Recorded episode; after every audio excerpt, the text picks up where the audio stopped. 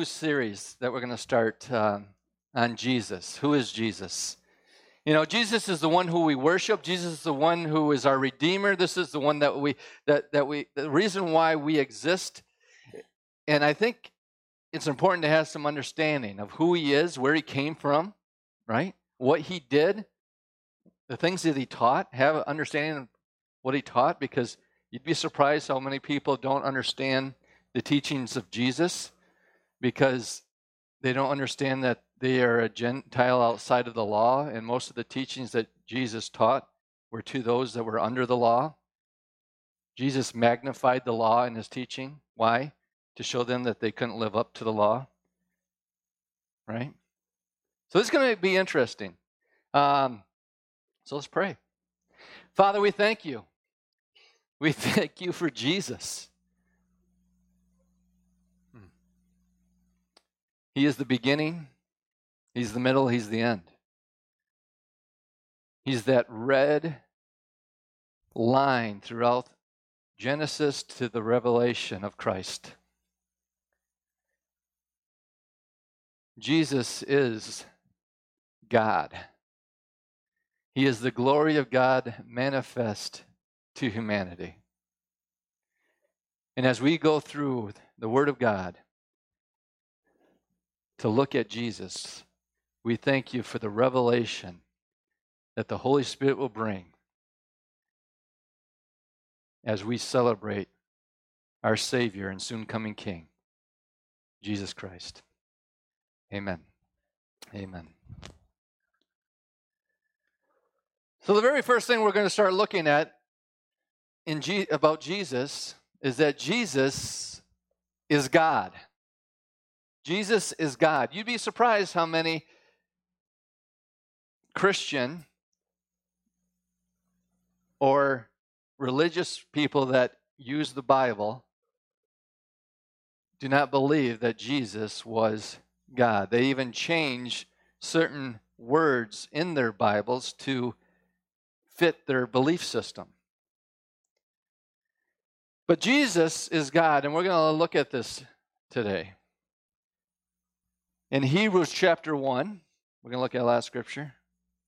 This is church. We should read the Bible, I think. But uh, in Hebrews chapter 1, verse 1, it says, God, who at various times and in various ways spoke in time past to the fathers by the prophets, has these last days spoken to us by his Son, whom he has appointed heir of all things, whom through whom also he made the worlds. That's interesting, isn't it? That his son made the worlds. Who, being the brightness of his glory, in the express image of his person, and upholding all things by the word of his power, when he had himself purged our sins, sat down at the right hand of majesty on high. Purged, removed our sins. First of all, we see that Jesus is the brightness of God's glory, and he upholds all things by the word of his power. You know, there's something about the name of Jesus. There's something about the name of Jesus, and I'm not talking about using it like in, in vain, just like Jesus, this happened again, whatever. There's no power in that, but there's something about when a believer speaks the name of Jesus. There's something about that name. If you just mention it in the name of Jesus to many in society, they get kind of, they act kind of goofy. And you get, a lot of times you get a noticeable reaction in them. They get uncomfortable just by the mention of the name of Jesus. That's interesting. A lot of times it's a physical reaction. You can see it in their face. Their countenance changes, their demeanor. They Maybe they stand back a little bit. It's interesting that you don't get that same reaction when you mention the, the name of Buddha, Muhammad, or Gandhi.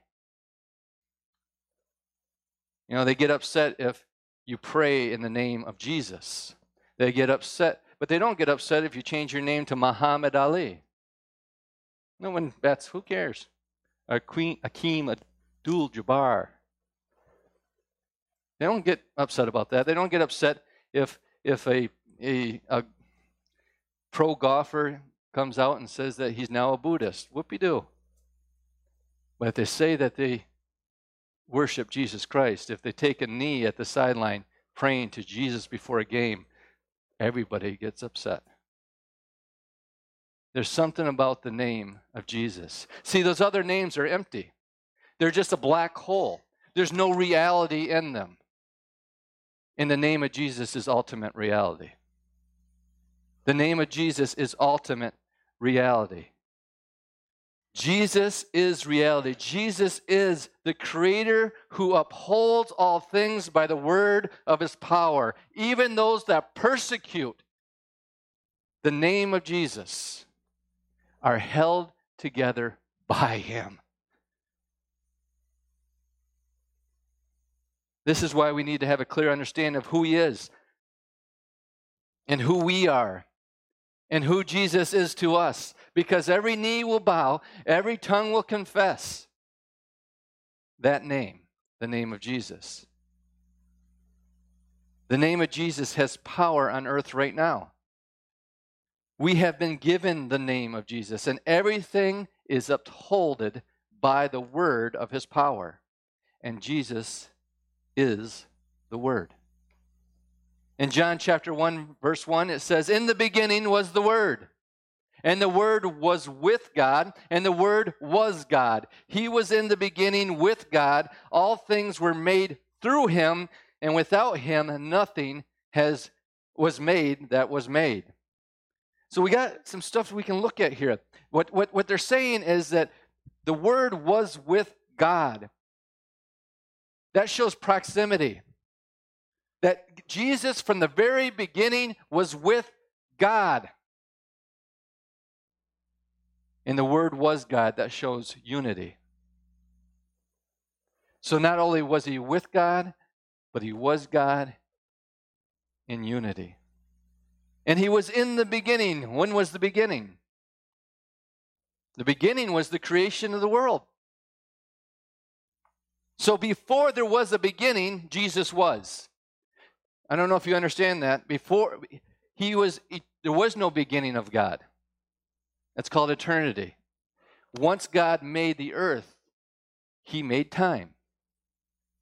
Before God made time, there was no time. And at the beginning of time, the creation of the earth, Jesus was there. So it shows that he was with God, he was God, and he was there for all eternity before time began.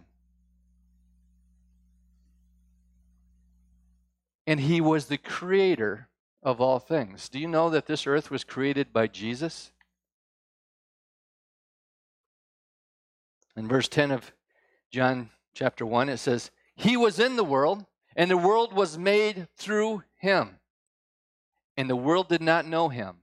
He came to his own, and his own did not receive him. It's amazing to think about ha- what having children and then having your children reject you.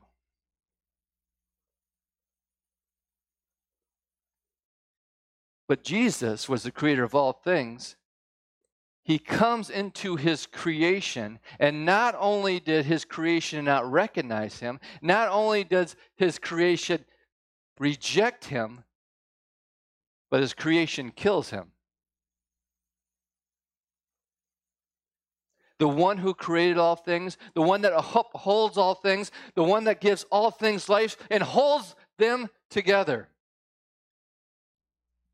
In verse 14, it says, And the Word became flesh, and he dwelt among us. And we beheld his glory, the glory of the only begotten of the Father, full of grace and truth.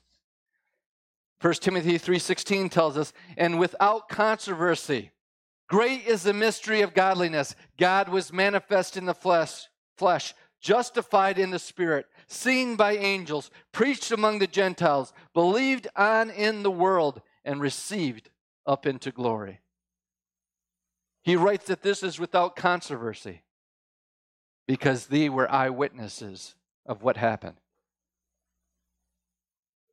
Hebrews chapter 2:14 tells us, "Inasmuch then as the children have partaken on flesh and blood, he himself likewise shared in the same, that through death he might destroy him who had the power of death, that is the devil, and release those who through fear of death were all their lifetime subject to bondage. Jesus came in the flesh. I'm getting ahead of myself, but he came in the flesh. Why? To defeat him who had the power of death, that was the devil, that he could release those that were in bondage. Something that Christians need to start proclaiming in their everyday life is that you're free. Because the world has a funny notion that Christianity is bondage. it's not bondage, it's freedom. We have been set free. We are no longer under the bondage of sin. We are no longer under the bondage of this world. We have been set free. The eternal one that was with God and was God, he put on flesh. I want you to think about this. See, we just need to get stirred back up on some just basic principles. Do you know how amazing it is that God became one of us? Every I, have said this over and over again. I feel like I get redundant, but I don't think you guys. I want you guys to get excited as much as I am about this because it just blows my mind.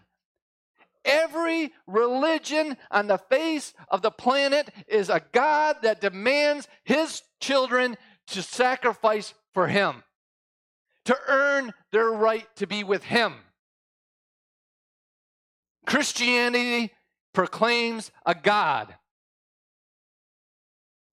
that became one of his like one of his children to sacrifice for them because he wanted to be with them. Jesus wants to be with you. Jesus was willing to give up everything for you. It says in Philippians that he laid down he laid down all the characteristics that made him equal with God and became a servant and made himself obedience, obedience to death, even death on a cross. That's just amazing. And we struggle if thinking if God wants to bless us. We struggle if God really loves us. I mean, we just need to meditate on what God has done for us. And then all this little garbage, I wanted to use another word, that we think that God, we, we question God's motives. Would we just have the faith that, yeah, my father, my daddy's going to take care of it? It's that simple. My kids just expect things from me. Sometimes it gets old. You'd like a little appreciation once in a while. But they expect it. And when I'm not in the flesh, I think, that's good. Because that's who I am to them. Daddy's going to take care of it. Daddy's going to provide. They don't know all the things that I got to do to do that. But that's why it's so important that I know that Daddy's going to provide. That's why it's so important that I know that God takes care of me. That's why it's so important that I know that He cares for me and where my substance comes from. Romans 8:32 If God did not spare his only Son, how will he not with him freely give us all good things? We don't even believe that verse. We should get that verse, put it on the refrigerator. That's a good refrigerator verse. And start quoting it until you believe it. That God will freely give us all good things. Any, this is on rabbit trail, but anything that God refuses to give you, you are saying that it's greater than Jesus because he already gave you Jesus. How will he not with him freely give you all good things? Do you understand that? And there's nothing greater than Jesus. As a matter of fact, all the good things are given through him. Anyways, you need to 832, Romans 832, look it up. So this eternal God put on flesh and he came to those that he created. He chose to become one of us. He chose to walk among us. He became one of us. He, he, he understood heartache. He understood hunger. He understood what it meant to be tired. Do you know that Jesus stank? He sweated. He had BO, just like the rest of us. Yeah, that's why they couldn't under. That's why it was so hard. See, so many people think I'd like to have been there when Jesus was there. I would have believed. I would believe if if I was there when Jesus was there. No, you'd smell him. He's this is God. He he had a I don't mean to be crude, but he had a bowel movement. I'm reckon just like our Jesus back here. You know, he didn't look like this either. He didn't have blue eyes. He's probably darker complected, had dark brown eyes. He was Middle Eastern, Jewish. That's who Jesus was. He just was just like the rest of us. God, that's just that's just amazing to think of that. He put on flesh, he walked among us, he he manifests the very glory of God in his nature and who he was. He was filled with all grace and truth was in him and he was sent for a purpose. And he accomplished that purpose to destroy the works of the devil. Amen. God became the man. God became the man. See, in the beginning, God made man named Adam, right? And he gave Adam a helpmate called Eve. And they were created in what? The image of God. Right? Correct? God's plan for Adam and Eve, who were created in the image of God, was to be fruitful and multiply and fill up, replenish the earth, it says. Now, it's a lot of fun. So, God wanted Adam and Eve to have kids, kids that were in their image, who were in the image of who? God. God wanted a family. But Adam willingly sinned. He wanted to be like God. He wanted to choose for himself what was good and what was evil. And we like to do that to this day. Even it'd be surprising, even Christians have their own list of what's good and what's evil. We're not going to go down that road. So they sinned willfully and they spiritually disconnected themselves from God, losing that image, losing the source of their identity in life. He, Adam had no longer lived in the spirit, but he was controlled by the flesh and his fallen nature. That's why we have to be born again. We have to be reconnected to the Almighty through the Spirit. Christianity is not a list of do's and don'ts. Christianity is a, a list of w- ways to act. Christianity is a new creation birthed within you, the living God, and becoming a child of the King. That's what Christianity is. and then learning how to act like one. Reigning in life, right? That's enough. Man, we can go all over with this, can't we? That's what happens when you talk about Jesus. There's just so many doors you can take once you get in the main door, Jesus. But so here's the problem. Any children that came after Adam and Eve, after they sinned, bore the, not the image of God, but the image of fallen man. So the earth is populated with children that don't bear the image of God. So God needs someone.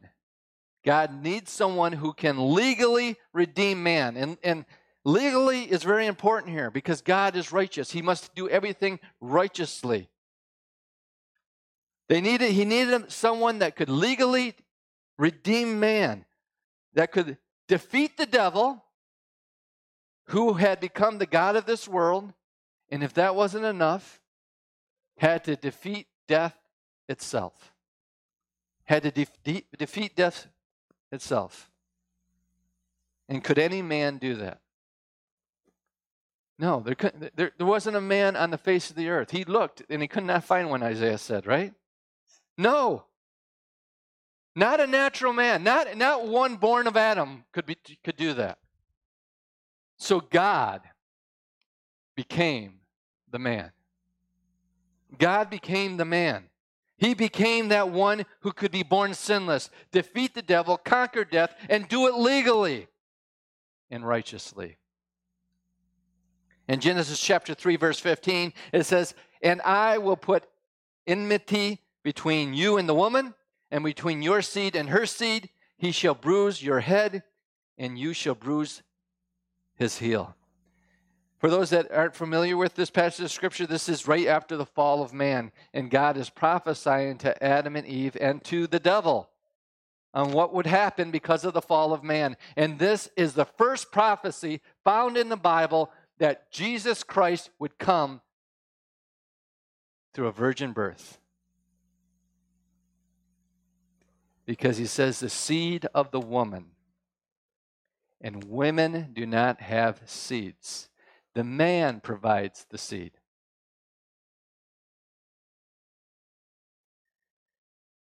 This is the reference to the virgin birth. Jesus, the promised one, would come from a seed of a woman to be sinless and crush the head of that old serpent. See, Christianity rests on two foundations. And if you do not believe in these two foundations, you cannot be a Christian. We can argue about everything else, but if you get these two wrong, you can't be a Christian. The first is that Jesus was born of a virgin. He can't be born of a man and be sinless at the same time because he would bore the image of Adam, not the image of God.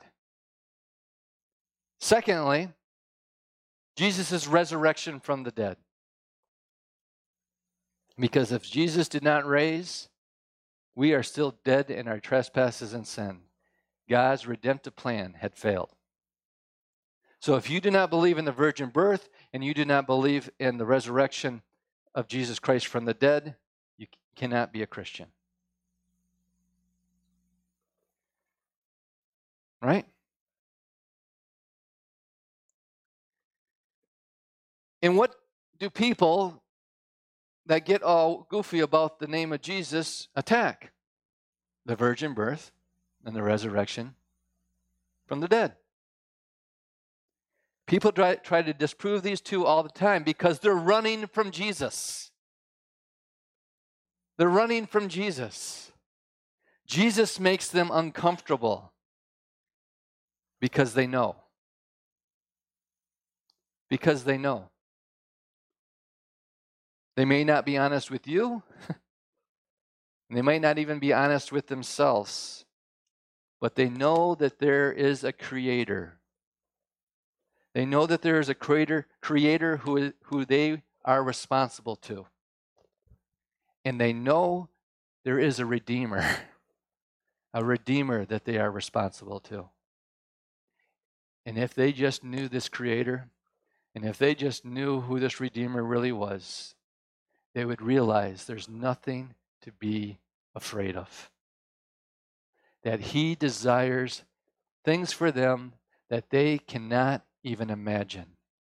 He wants to do things for them that they cannot do in their own strength. They, he, he wants to give them an image of who they are that would blow them away, that they dare not even think of. They think that they're disqualified. They think that they're no good. They think that God is mad at them, that God doesn't want anything to do with them, and that is the farthest from the mind of God.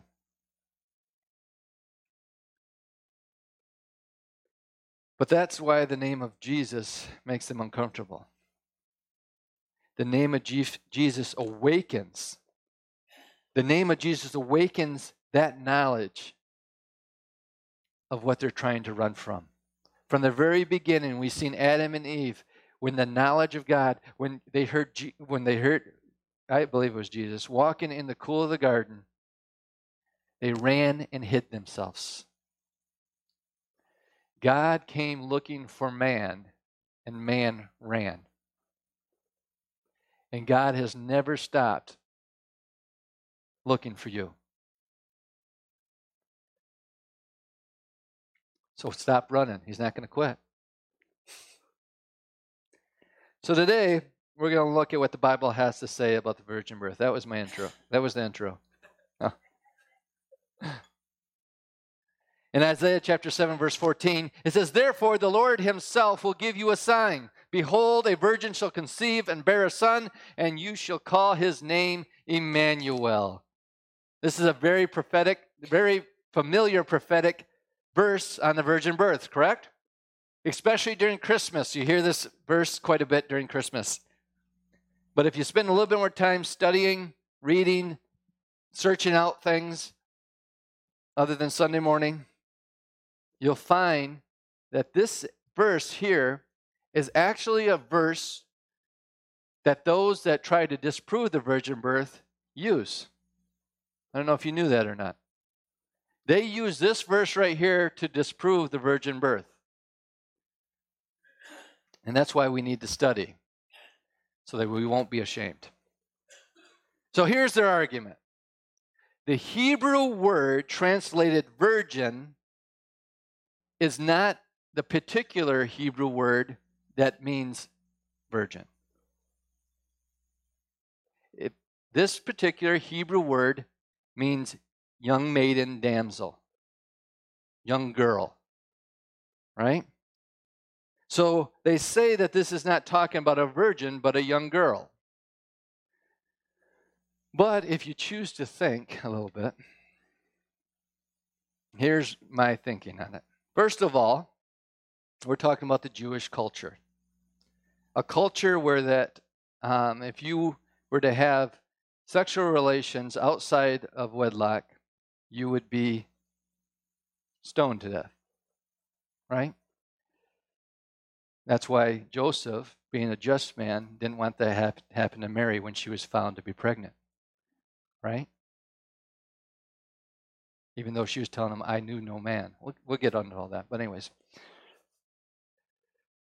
So, in this, in this, so when this word is written in the Jewish culture, young maiden, maiden that were not married would be a virgin, just in people's thinking.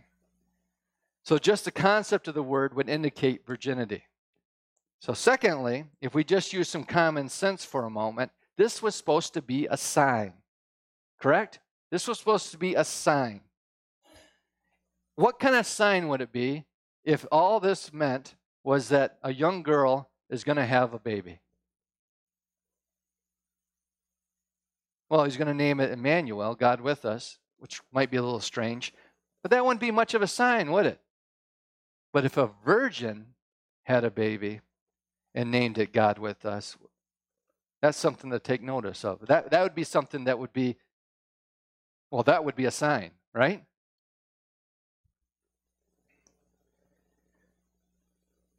But if the thirdly, there's a lot, thir- thirdly, and this is kind of interesting. In 300 BC, Hebrew Jewish scholars began translating the scriptures from Hebrew to Greek. And 300 BC was before Jesus. Before Jesus um, showed up on the scene, before there was even talk of him being born of a virgin, any of that. They were translating the Hebrew Old Testament into Greek. And when they got to this word, guess what Greek word they used to translate this into? They translated it into the Greek word for virgin. So Hebrew scholars, before Jesus even showed up on the scene, understood this to mean virgin, that this was a virgin. And that is called the Septuagint. I think I said it, said it right. Probably didn't. And that's the Greek translation of the Old Testament. You can actually buy, buy, buy it still today. Um, and it translates the word, the Greek word that the, for damsel or young girl to virgin in it. And on top of that, in Luke 24 45, it states, states, and he, Jesus, opened their understanding that they might comprehend the scriptures. He did that to the disciples. He opened up their minds. So Matthew, Mark, Luke, and John had their minds open to understand the scriptures when they wrote the gospels. So let's t- take a look at some of their understanding. In Matthew chapter 1 verse 23 it says behold the virgin behold the virgin shall be with child and bear a son and they shall call his name Emmanuel which translates God with us.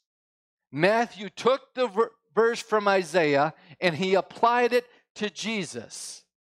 And Matthew had revelation on the scriptures. You understand that? And guess who else Matthew had as a testimony to his gospel? Where would he find out the whole Christmas story from that he wrote? Mary. Mary was alive.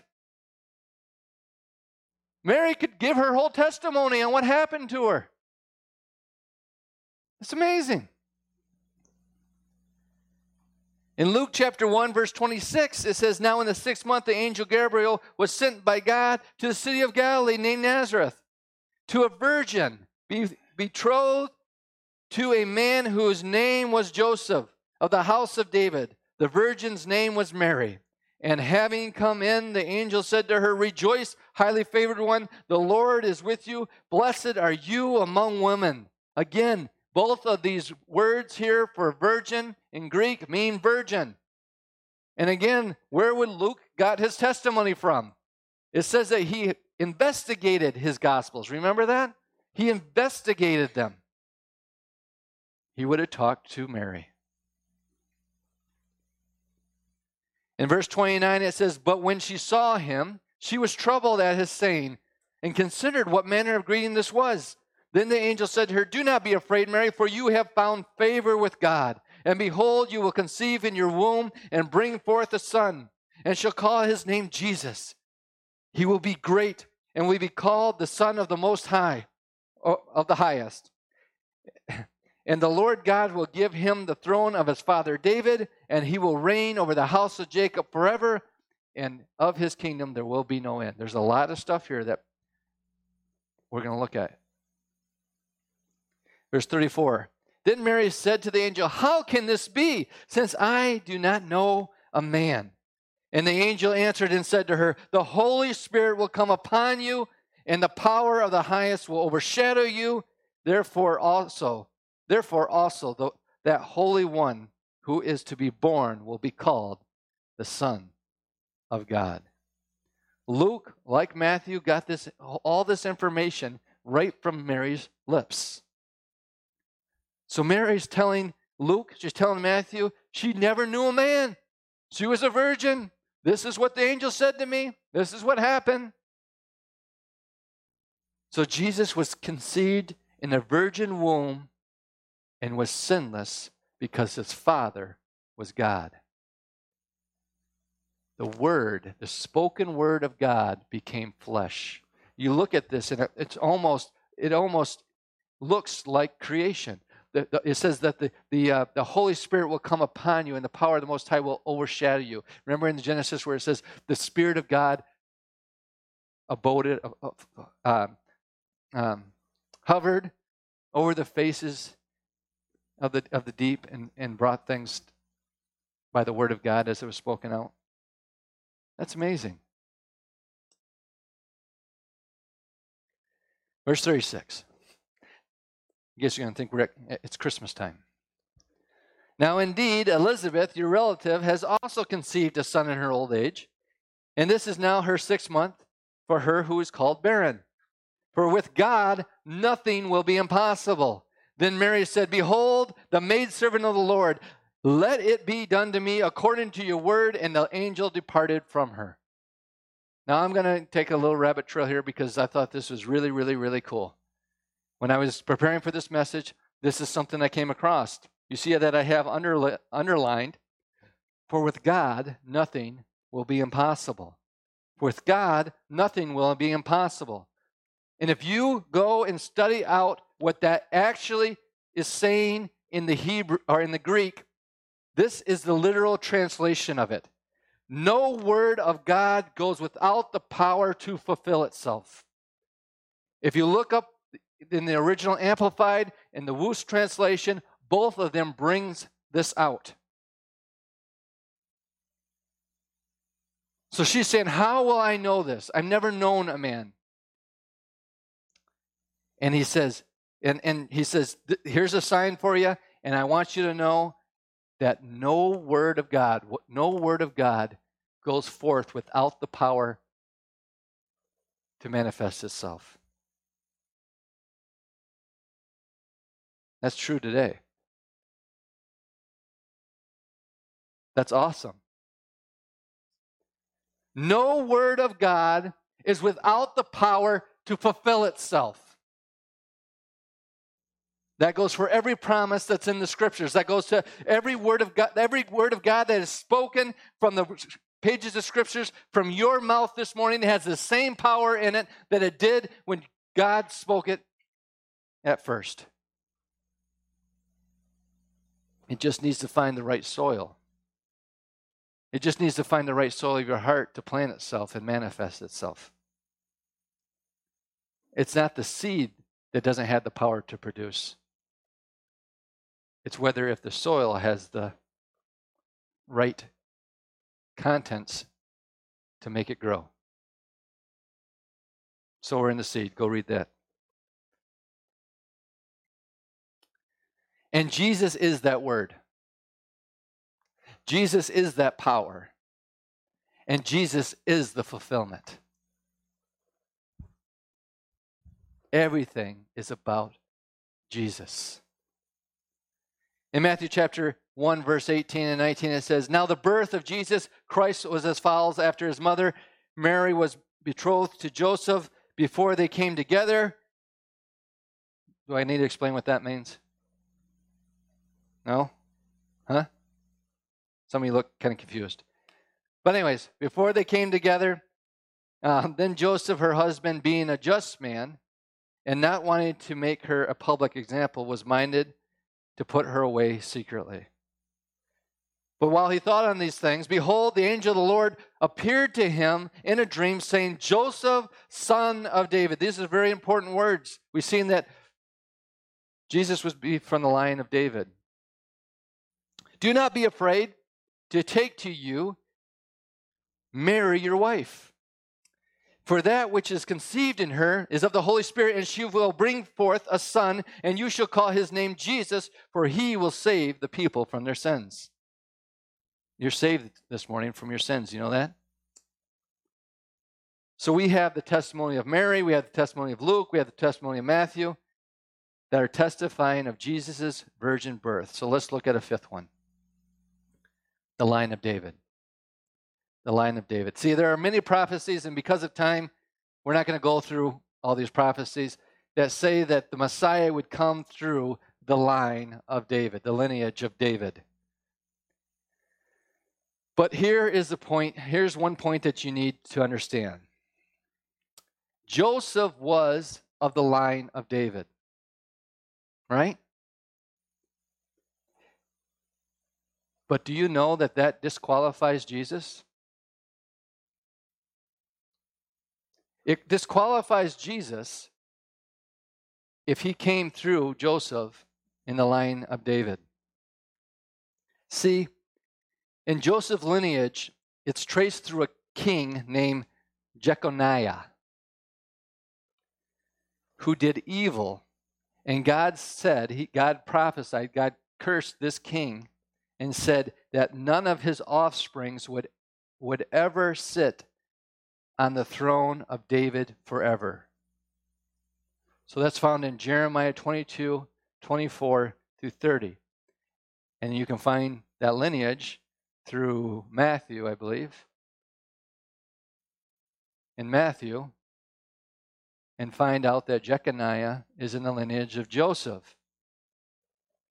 So people say that Jesus can't be the Messiah because God said that no one would, no one from Jeconiah's lineage would ever sit on the throne of David. Right? And I say absolutely right. Because Jesus didn't come through Joseph. He came through Mary. And if you look at Luke's genealogy, he takes it through Mary, and Mary is also through the line of David. Very cool, huh? Jesus was born in the line lineage of David, but it was the seed of the woman, not the seed of the man. So he fulfills these prophecies only through a virgin birth. The only way that Jesus could be in the lineage of David that qualifies him to sit on the throne of David forever is by being born of a virgin. Isn't the Bible amazing?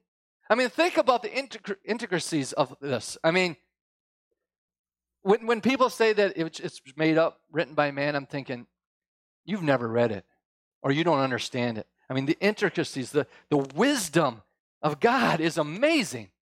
It's just amazing to the last detail. To re- there's a prophecy somewhere hundreds and hundreds of years ago of, of a guy that wasn't going to be allowed to sit on the throne of David. And that disqualifies Jesus. But Jesus wasn't born of a man, he was born of a woman. And his daddy's God. That's cool.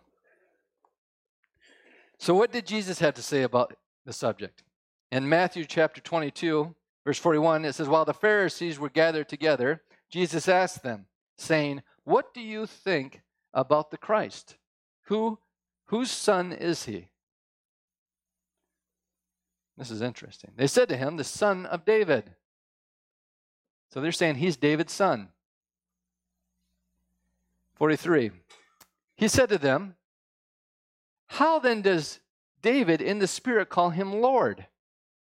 saying, The Lord said to my Lord, Sit at my right hand till I make your enemies your footstool. This was a riddle. Not a riddle, but it, it made it just made him why would if he was David's son, why would he call him Lord and not son?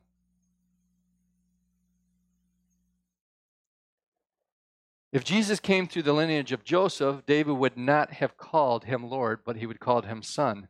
But because he came through, the, through Mary outside of the seed of man, David can prophetically call him Lord because he came from God and not man. The Bible's cool. So here's a seventh testimony of the virgin birth. The early church believed in the virgin birth. The early church believed in the virgin birth. In Galatians chapter 4 4, it says, But when the fullness of time was come, God sent forth his son, made of a woman, made under the law. He was made of a woman, and he was a son of God. In Hebrews chapter 7, verse 26, it says, For it was fitting for us to have such a high priest, holy innocent, undefiled, separate from sinners, and exalted above the heavens. How can you be holy? How can you be innocent? How can you be undefiled? How can you be separated from sinners if you were born like one? If you're born after the seed of Adam, if you were born in the image of Adam, you couldn't. So, as you can see, the virgin birth is implied in all these statements. Even the Apostles' Creed. The Apostles' Creed was written not by the apostles, but by the early church, and it's the oldest creed of the Christian church and is the basis for all others to follow. This is how it goes I believe in God the Father Almighty, maker of heaven and earth, and in Jesus Christ his only Son, our Lord, who was conceived by the Holy Ghost, born of the Virgin Mary, suffered under Pontius Pilate, was crucified, dead, and buried. He descended into hell. The third day he rose again from the dead. He ascended into heaven and sitteth on the right hand of God the Father Almighty. From thence he shall come to judge the quick and the dead. I believe in the Holy Ghost, the Holy Catholic Church. And when it says the Catholic Church, that word Catholic means the general church, the universal church in the world. Um, the Holy Catholic Church, the communion of the saints, the forgiveness of sins, the resurrection of the body, and the life everlasting. Amen. That's the oldest creed of our Christian faith. As you can see, they both believe in the virgin birth and the resurrection of Jesus Christ. Right? That's why we're not Sadducees. We're going to talk about them probably next week. See, the Sadducees were sad, you see, because they didn't believe in the resurrection. So, so, anyways, it's the old.